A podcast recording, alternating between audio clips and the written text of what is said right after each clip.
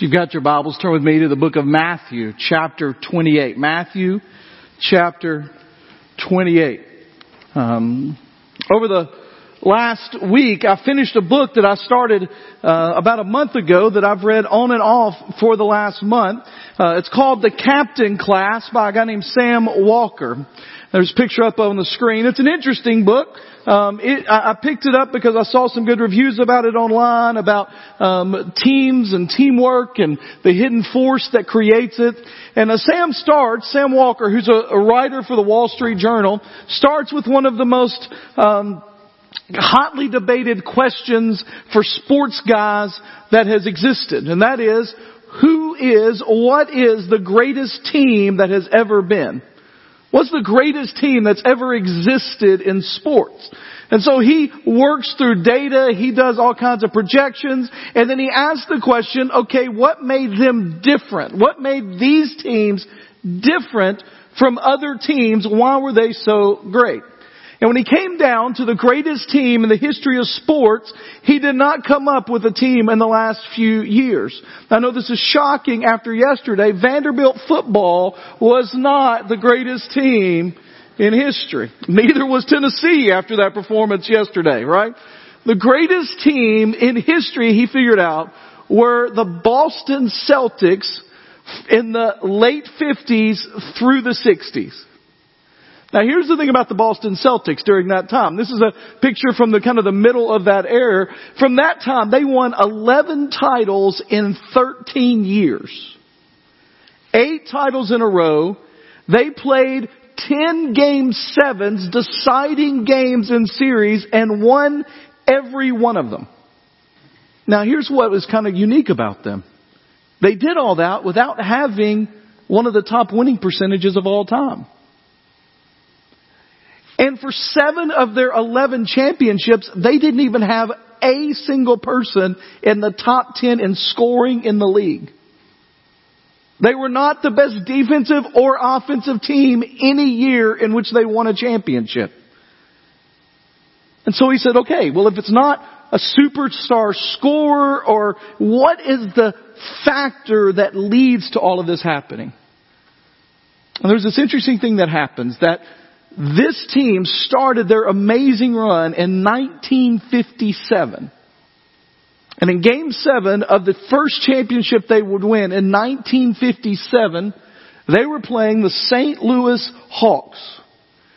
And at the end of the game, it was tied. Boston hit a layup, and when the St. Louis Hawks took the ball out, they threw a pass to half court to a guy named Jack Coleman. Y'all remember Jack? Oh yeah, you got him, right? And Jack Coleman caught the pass and began to dribble and looked around and realized all of Boston had celebrated their layup and nobody was defending him. He had a clear path to the basket with about 20 seconds left to score the game winning, series winning, championship winning layup. And as he rose off of his left foot and put the right hand up with the ball in it and let it go, out of nowhere, a guy swatted it away. It was a rookie. And Bill Russell, we got a picture of Bill in the next one. Bill Russell was under his basket when the guy caught the ball at midcourt. And race, they figured out if you would have sustained the pace he did from under the basket to the other basket in the Olympics, he would have won the hundred yard dash that year. He was huge doing that. And he swatted it away. They won 11 championships in Bill Russell's 13 years. The premise of the book is that the major difference in the greatest teams in history is that they had a captain, a leader, who was determined not to lose, that was passionately devoted to the cause of their team. We're in the midst of a series we're calling Pulling Together. We've talked about over the last few weeks, the last couple of weeks, we've got this week and next week, what it is as a church that we ought to be passionately devoted about doing together. Those things that get us up, those things that drive our lives, those things, if we're going to be successful, we need to be doing. We talked about in the first week about glorifying God. In the second week, we talked about leading people and that the people have always been at the center of what God is about. Then asking some difficult questions last week about how uncomfortable are we willing to be to reach people, to get to people that are outside or far away from God. And we're doing this based on our church purpose statement. And that statement is that we exist to glorify God by leading people to become passionately devoted followers of Jesus Christ. If you've been paying attention, you realize that we've just been walking through this and given the biblical understanding and underpinnings for what we're doing. That we exist to glorify God, and that glorifying God is more than just walking in here on Sunday morning, although that's a part of it, and giving praise to His name, but it's how we live, it's how we do church, it's how we operate, it's how we interact with the world. That we are to be salt and light in the world in which we live. Last week we talked about that leading people, that people are the center of it, and that we ought to do whatever we can to see people come to Christ. People to interact with Christ, people to hear about Christ. But the point of us doing that is not just to get them into a building. The point of us reaching people is not just for them to write their name on a roll. The purpose of that is not just so we can say, look how many people we got in church this week. The purpose is that they would become passionately devoted followers of Jesus Christ. Passionately devoted followers that we're making disciples. That we have a process of leading people to become the followers of Christ that will impact the world. What do you mean about disciple? Well, disciple has been said to be someone who is a kingdom person that is living for God's kingdom. And that the goal of the church is to bring people from spiritual infancy to spiritual maturity so that they're then able to replicate the process with someone else. That we're growing people into spiritual maturity. You see, the goal of our church is not just to have more members or attenders or givers. Although all of that would be great, right? Amen. There you go. The goal of God's kingdom is not just simply to have more citizens even. It's not just to get people in the door. The goal is to have men and women, boys and girls who have been developed over time into proper representatives of the kingdom of which they are a part. That our goal is not just to have good Sunday school classes where people can have fun together in fellowship and talk about each other and with each other in that moment. It's not just to have people that have heard the stories of the Bible or even can recite them back to you. It's not just to have people that are aware of what God is doing in the world. The goal is to have people that are actively pursuing, actively following, actively going after what God has called us to do. And so we're going to turn today to Matthew chapter 28. And we're going to look today at the only meeting we have after Jesus rose from the grave that he set up in advance. Now he met all kinds of people. It tells us in the, in the Gospels, it tells us in the letters that he met people, all kinds of people after his resurrection, and that he went kind of on a 40 day tour of talking to people about what it meant to follow him. But this is a set meeting. It is a set place. It is a set time. It is an understanding that what is happening here is that this is happening because Jesus intended for it to happen. In fact, we know that what's happening here is that Jesus has said, I am going to put this meeting on the calendar. We're going to meet because of the significance of what's happening here and we're going to talk about something very important. Now how do we know that? You say, well, how do you know that? Well, it says the eleven disciples traveled to Galilee, the mountain where Jesus had directed them. And when you look at that in the original language and you understand the background, what that means is Jesus said, I need you to be here at this time and at this date for this purpose. Now you have to remember, Jesus was in his resurrected state, which meant he didn't travel like everybody else traveled. Right? After the resurrection, they're all in a room. Jesus comes in the room. How does he get there? Through the walls, right? He just appears. So Jesus says, I'm going to be here. And at that moment in time, when Jesus said, I'm going to be here, you went where he said to be. So they go.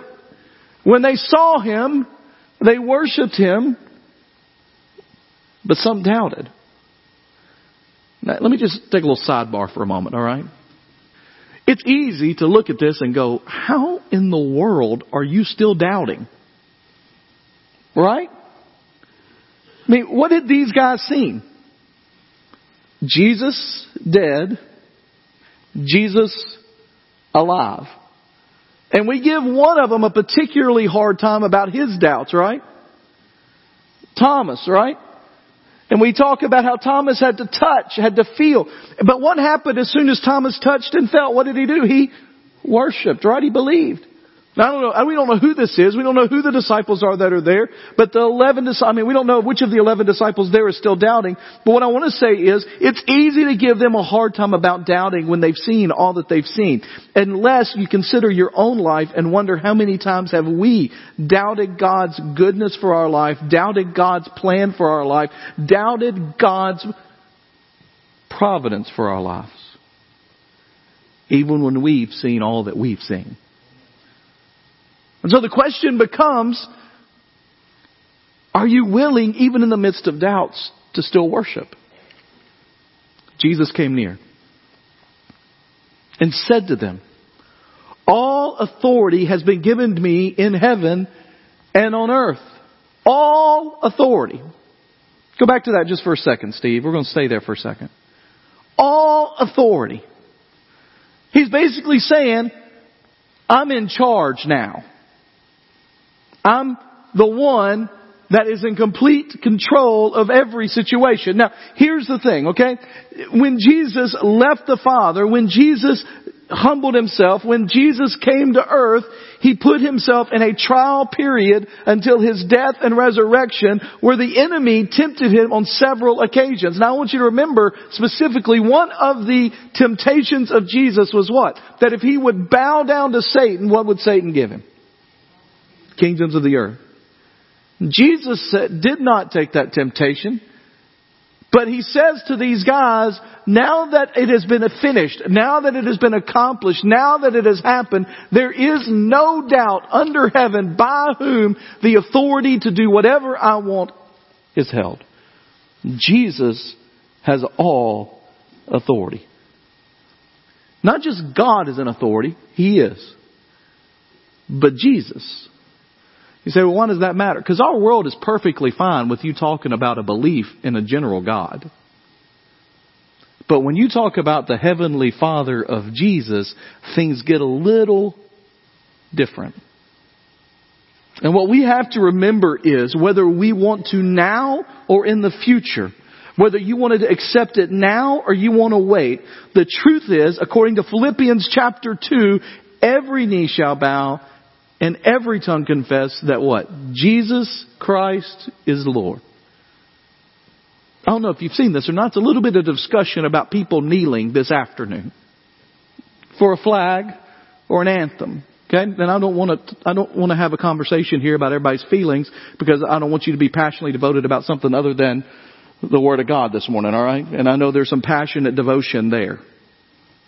But what I think is fascinating is that while that's an important discussion to have, it pales in comparison of whether or not people have bent their knee to the only one that is in true authority. People say, well, I believe in God. Well, good. So do the demons. What do you think about Jesus? God's work in the world is direct, is tied directly to Jesus. He has the final right to rule. Jesus has complete authority up there in the sweet by and by where one day we'll fly away to a glory land that is greater than any we know, but He also has the authority and the right to rule down here in the nasty here and now. He is in control. And when we decide to come under the authority of Jesus, we are coming under the authority of the one who has the ability to do something about the situation of the world in which we live.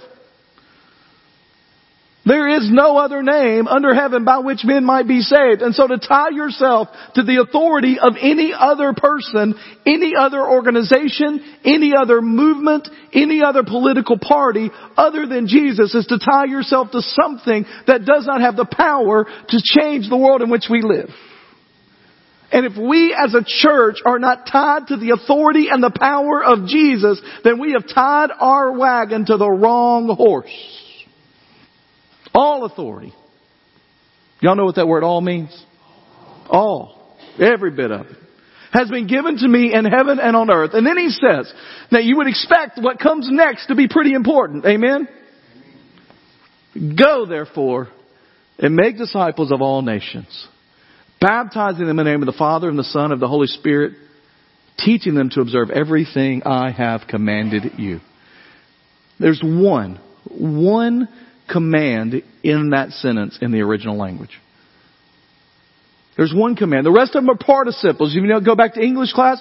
Participles are those things that describe the verb, those things that supplement the verb, those things that tell us how to work out the verb. But the one verb in that whole sentence is the phrase make disciples. It's one word in the original that means make disciples. It's an imperative. It's a command. It is not a request. It is not a suggestion. It is not an option. It is the imperative of Jesus' final declaration to his disciples at the scheduled meeting he had with them to give them the most important thing they could understand.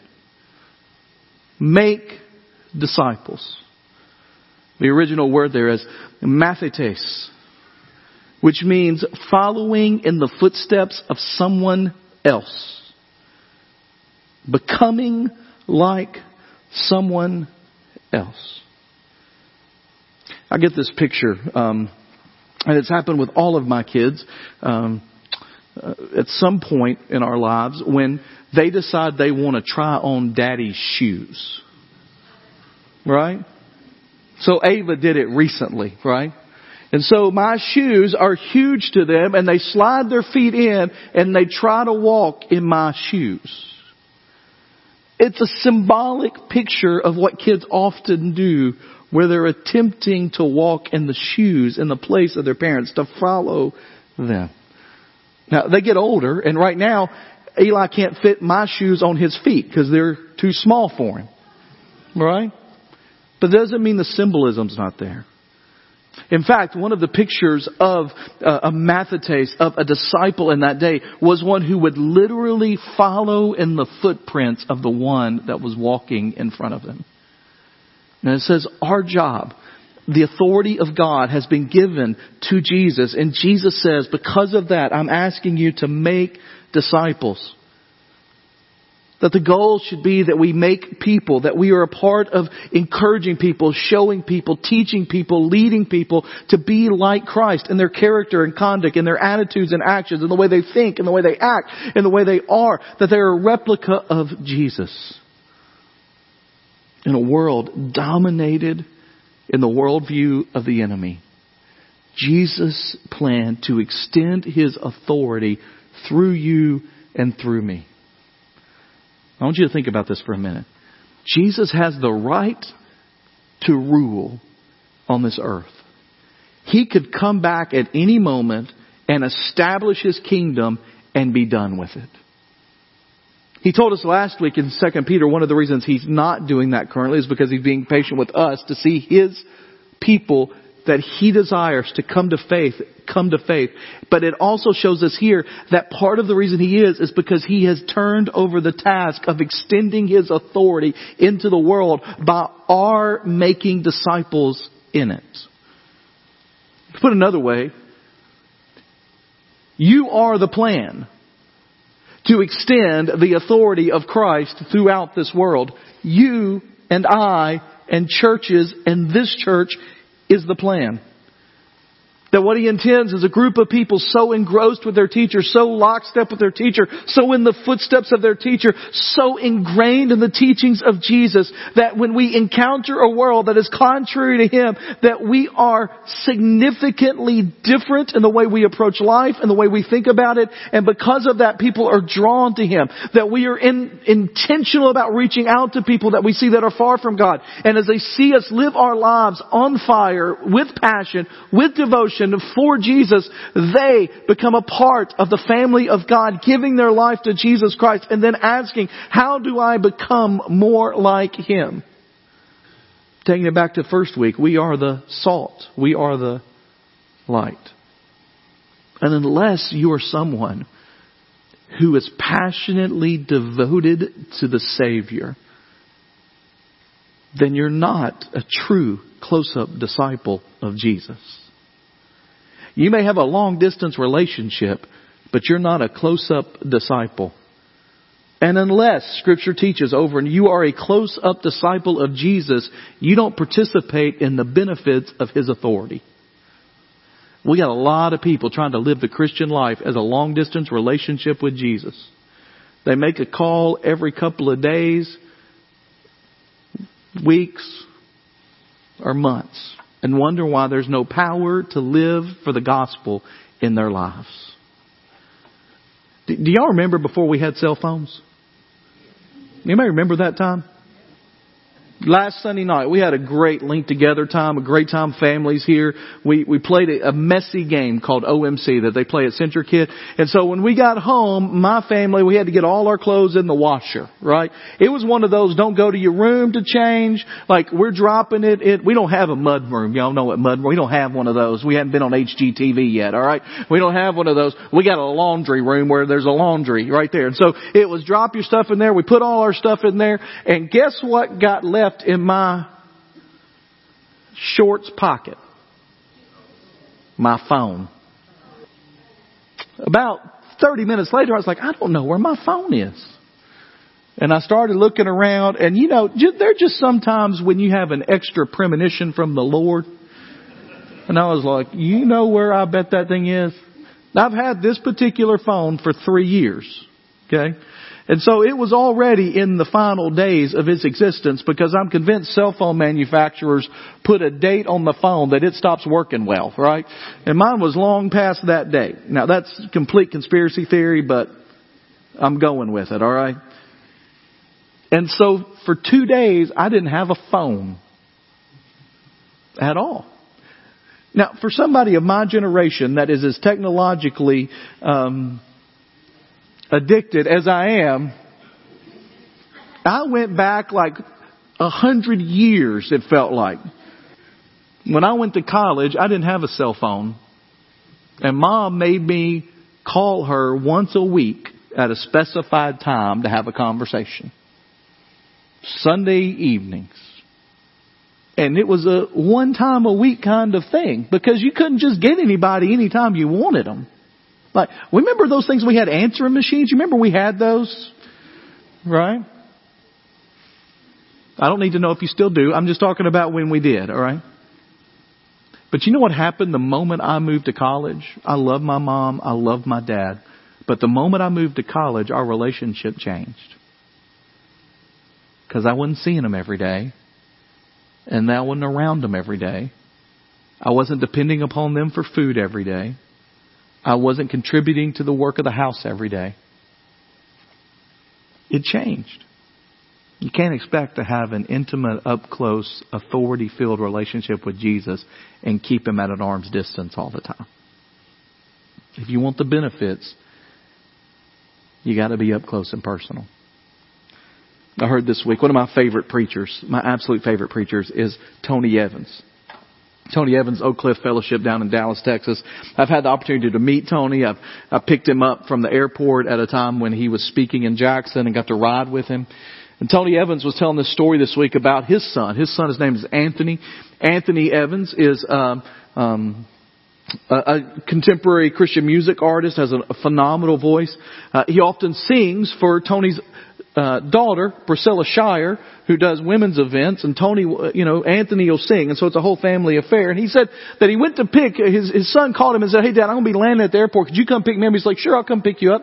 And he said he walked in there, waited, and this was back, he said, when you could actually get into the area where you pick people up, you have to wait at baggage claim, you know. And so he's sitting there in the terminal, and he notices, you know, I'm waiting on my son. He said he's the third one off the plane. I'm like, awesome. All right, let's go. Let's go to baggage claim. And he said on the way to baggage claim, I just looked at him and says, no, you didn't. He said, because I knew what had happened. He said to be third off the plane on that particular plane meant that he had sat in first class. And he said, I knew he did not have the standing nor the finances to afford first class. He said, no, you didn't. And he said, my son just smiled at me and said, yeah, I did. He said, because I knew what had happened. Tony said he had walked up to the person at the airline counter and said, my name is Anthony T. Evans and I'm a platinum member of your particular airline. Is there an opportunity that you might have an upgrade for me to first class today? And the woman typed in some stuff on her computer and said, well, Dr. Evans, we do have an upgrade for you. Tony said he used his relationship to me to piggyback on my authority to get my seat in first class. He said that doesn't work if he's not my son. If he's not my son, they call that identity theft. But he's my son. And because he's my son, he gets the benefit of a close relationship with his father. Are you experiencing the benefit of a close relationship with your Heavenly Father through Jesus. That only comes to people that are passionately devoted followers of Jesus. And can I tell you something? The quality of a church is not determined by its size, by its scope of ministries, by the friendliness of its people, or by the increase of its budget from year to year. The quality of the church in biblical understanding is determined in its ability to make disciples. Not converts, not just baptisms, although that's part of the process, but people who think more like, act more like, do more like than Jesus. And so the question becomes, well, how do we do that? It's right there in the text. If you look back at where we were in Matthew chapter 28, I told you there was one main verb, right? And that is to make disciples. But there are three participles that come off of the main verb. And those three participles tell us how it is that we make disciples. First of all, we go. As you go make disciples. Don't stay. It's not a bunker mentality. It's not a come here get mentality. It's not a we're going to do things here mentality. We talk about this the first week. It's a gather to scatter mentality. How do we get together? How do we live together in order that we might go to the nations, in order that we might go to our communities, in order that we might go to our neighborhood? There should be no question among those whom you spend your life on a regular basis about whom you belong to about who it is that controls your life. And I'm not talking about just that I'm somebody chasing after God, although that ought to be true of you. But I'm talking about the specific reality that you are a follower of Jesus Christ. Not that you're a member of First Baptist Church shouldn't be the first thing on people's minds. The first people, thing on people's minds about you should be that is someone, whether I agree or disagree, whether I'm offended or not, I believe and know that that person is a follower of Jesus we go. It's a part of our lives. It's a part of who we are. It is the mission of our lives. And the second participle is there is not only go, but then baptize. Now we think of baptism very specifically about what happens in this baptistry. But the idea is more of conversion that leads to a life change. In fact, the word baptize is going to blow your mind. It comes from the Greek word baptizo. It's crazy, isn't it? But here's what it was used of. I love this. It was used of dye makers. And so when you were in that time, if you wanted your daughter to have a pink dress or a purple dress, you went out and you got the cloth, you kind of got it all together, and then you took it to a dye maker, and a dye maker would take his dyes that he had concocted, that he had worked up, that he had made, and he would take your cloth, and he would do what? He would immerse. There's a good word for you, right? He would immerse. It's a good Baptist word. Immerse. Put all the way in the dress, the cloth, whatever you had inside the dye. And when he pulled it up out of the dye, what had happened is the dye had bonded to the clothing in a way that it was permanently attached to each other and you went from a plain dress to a purple dress or a pink dress. The first summer I ever spent working outside of um, school was a summer where I spent at Dyersburg Fabrics in Dyersburg, Tennessee in the dye house. It's hot. I mean, it was always 20 degrees hotter in the dye house than it was outside. And I worked there in June and July and the first two weeks of August. Now I know that Dyersburg and Goodlettsville are two or three hours apart. Here's what I'll let you know about Dyersburg. It isn't any cooler and it's closer to the Mississippi River. Otherwise known as humidity levels are higher. But it was still a fascinating process for me. One of the days what I had to do was to be a quality control individual for them. And I had to just check the dye to make sure that it was coming out the color. So I had a swatch and I had to make sure it was coming out the color it was. And you would see this pure white garment go into what looked like a huge dryer, but was filled with dye. And when it came out, it had been completely transformed. There was a new union attached to that. It was reclassified in our system from plain to purple or pink or blue. It was no longer what it was. When we go, the purpose is to share our faith in such a way that people are no longer who they were. They have been reclassified. Their identity has been changed. And for you and for me, the question is, when you think of who you are, is the first thing that comes to mind, I am a child of God, a follower of Jesus. We go, we baptize, and we teach. Not just information. Teach them to what? Obey, live, do. It's not really taught until it's lived. The goal is not merely knowledge, it is application. It's not just to be able to get good grades on a test. It's in order that it changes the way we live. We got a lot of Christians that got lots of head knowledge that hadn't done a thing with it in their lives.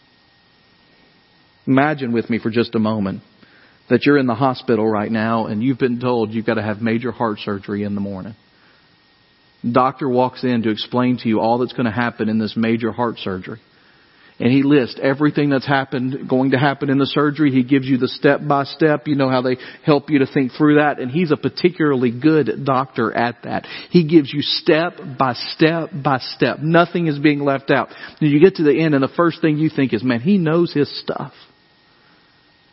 And then you say to him, hey doc, just a quick question. How long you been doing this? And he says, well, tomorrow will be my first. But don't worry about it. I got A's in heart surgery class in school. Now, how many of you are going to go out of that conversation and go, oh, okay, doc, that's good, right? My thought would be, hey, doc, you got somebody that's maybe done this before? I don't really care if they got B's and C's. If they did it and they've done it well, right? It's not, it's not real until it's been applied. And you're not a follower of Jesus Christ until you have applied what He's asked you to do. So what does it look like? If we're to go, if we're to baptize, if we're to teach, what does it look like then when we become passionately devoted followers? We're going to close with this because I want to just ask you the question as we list off these four things. Is this true of you? Because here's the thing about being a passionately devoted follower of Christ and the thing about being a church that is aiming for passionately devoted followers of Christ. We will not have passionately devoted followers of Christ until we are passionately devoted followers of Christ. Discipleship is caught as much as it is taught. You see it, you understand it, you live it out together to see what a passionate devoted follower looks like, I want to go just a couple of chapters later in the story, Acts chapter 2. You don't have to turn there, it's going to be on the screen. But in Acts chapter 2 verse 42 it says, they, that's the church. This is after Peter's big thing. They get thousands of people. Literally a mega church is born in a day. Come to faith. It says they devoted themselves to the apostles' teaching, to the fellowship, to the breaking of bread, and to prayer. You want to know what passionately devoted followers of Christ look like inside of church? First of all, A, they are filled with dynamic worship every day praising God. The idea we get here is they met on a daily basis in homes, at the temple, and they praised God. Dynamic worship is the furnace for the spiritual life, celebrating God for who He is and what He has done. There is one thing that your worship cannot be and be authentic worship, and that is apathetic. It can't be. You are not apathetic about anything you really care about in life. You're not apathetic about your family. You're not apathetic about politics for many of you. How do I know that? Because I see the debates that happen all over the place now. Many of us in this room are not apathetic about the teams that we follow. We're not apathetic about the careers that we have chosen. We're not apathetic about anything that means anything to us. And when it comes to worshiping God, you cannot be apathetic ho hum. Whatever is, is. At the same time, you also come to a place where you celebrate God for who He is and what He's done. It's not about you. It's not about your preferences. It's not about your desire. It's not about your comfort. It's not about what you like. It's not about what you want. Dynamic worship has nothing to do with you. Nobody wanted to amen that there?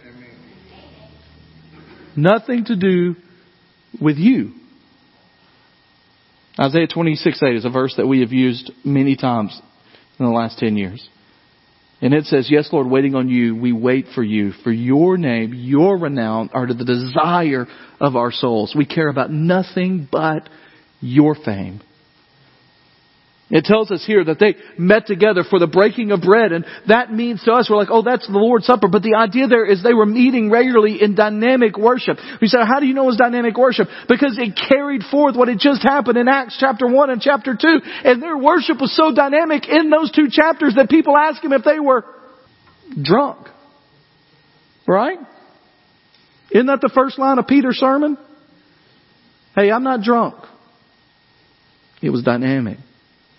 And here's what I will say. Sometimes y'all get real uncomfortable about me talking about that kind of stuff. And I would say, if you get real uncomfortable talking about this, just me, your pastor, shooting straight with you. If you get uncomfortable with me talking about dynamic worship, that's a you problem. That's not a God problem or a me problem. You show me anywhere in scripture where it says, bring your half-hearted to God.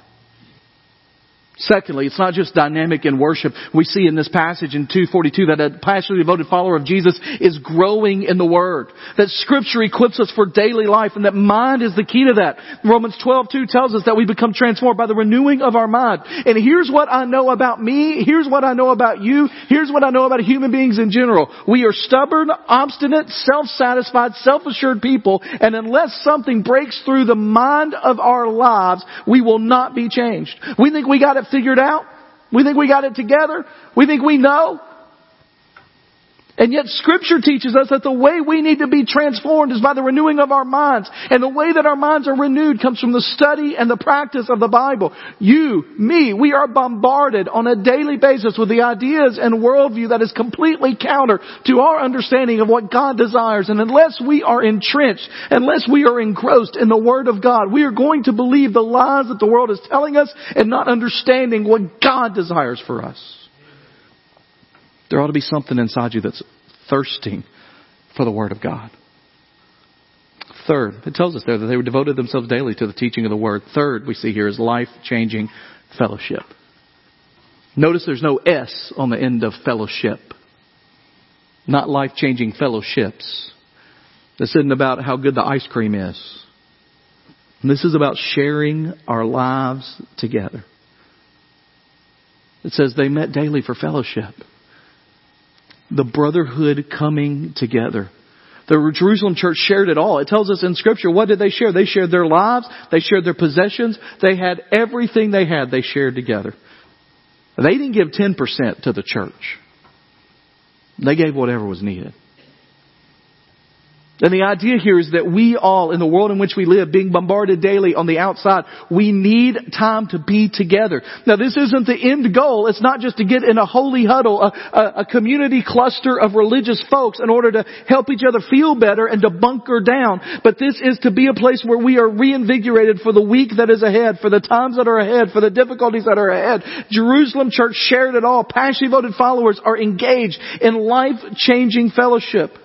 We think in the culture in which we live, we have lost our need for one another. We think, we think that we don't need anybody but our little family. But true fellowship is a requirement for those of us who want to live passionately devoted followers of Jesus. Not just hanging out together, although that's part of it. It's not just, hey, we had a great time together. It's not even just serving together. It's sharing life together the good, the bad. It's bearing one another's burdens. It's rejoicing with those who rejoice, mourning with those who mourn. It's encouraging one another. It is telling somebody in your fellowship, in your group, you know what? You are doing things contrary to what God's Word says. The church is a, is a, is a good place for us to talk about how political correctness is ruining parts of the world in which we live. But there are a lot of politically correct Sunday school classes as well that never challenge each other in the Word because they're afraid of how it'll offend somebody.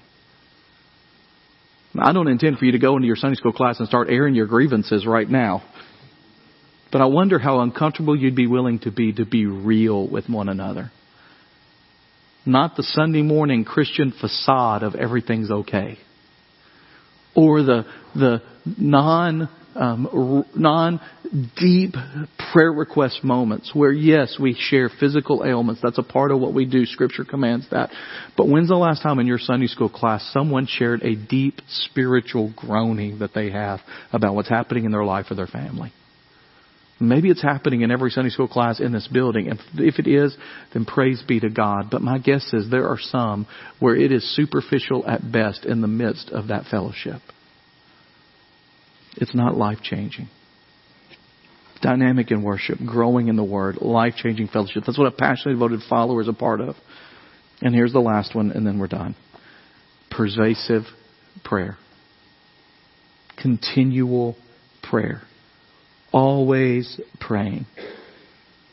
When I thought about this point, um, I don't know if you've seen the movie Finding Nemo. When Eli was little, it was his favorite movie, so I saw it approximately 1,432 times. Every trip we took for about two years, I heard the soundtrack in my head of Nemo behind me being played on the video thing in our car. But there's a part at the end of that where they're trapped almost and they start saying to each other, just keep swimming. Just keep swimming. Over and over and over again. And if we want to be the people that God has called us to be, if we want to be passionately devoted followers of Jesus Christ, the thing that ought to reverberate in our head is just keep praying. Just keep praying. Pray without ceasing. Pray for your church. Pray for your family. Pray for those in your neighborhood who do not know Jesus. Pray for this church to come to a place where we are seeing us impact the world in which we live with the gospel of Jesus Christ in a significant way. Here's what's cool. When we hear about what happens in Acts 2.42, Acts 2.47 tells us, this isn't on the screen, but you can hear, Acts 2.47 says that, and they were, daily the Lord was adding to their number. Daily. Now I don't know if you can do math real quickly, but if you added one person a day to this church over the next year, we would almost double in attendance. Because that's 365. In a leap year, it's 366. I guess we could add them all together and get 365 and a fourth, and then the last year just get the whole one, right? But the question is, are we living passionately devoted lives for the sake of Christ? And how uncomfortable are you willing to be to become a passionately devoted follower of Jesus Christ? Are you willing to be real in the midst of your Sunday school class? Are you willing to be authentic there? Are you willing to challenge one another? Are you willing to reach out to other people through your Sunday school class, not just depending on the church to take care of that? Are you going to take care of each other in times of need? Are you in the midst of that class willing to hear the word and apply the word and do the word? Are you willing to, even if it's uncomfortable, ask the Lord to show you what dynamic worship would look like in your life? Are you willing to put the time in that it takes to study God's Word more than just I'm reading my Sunday school lesson for the week, but diving in to God's Word? How uncomfortable are you willing to become, to be, to become a passionate follower? And then the second question, and then we're done. How uncomfortable are you willing to be to see others become passionately devoted followers of Jesus? What if it meant giving up your Sunday school room? Oh, wait a minute, Pastor. We talked about lots of stuff. That may have gone too far right there. What if it meant, we talked about last week, opening your home? What if it meant changing how you saw what discipleship was? What if it meant mentoring somebody one on one, even somebody that was not just like the ones that you would normally do in having mentor relationships? How uncomfortable are you willing to be to see others become passionately devoted? There's one last thing I want to say before we're done. The great thing about that Great Commission in Matthew 28, when he says to go, to baptize, to teach, he gives them a promise at the very end that makes it all, all doable. Because on our own, we can't do any of that. But he says at the end, and lo, I am with you to the very end of the age. He'll never leave us. He'll never forsake us. He is with us. And as we go to make passionately devoted followers of Jesus, and as we go to become passionately devoted followers of Jesus, we go in the power and the authority of Jesus. Let's pray together.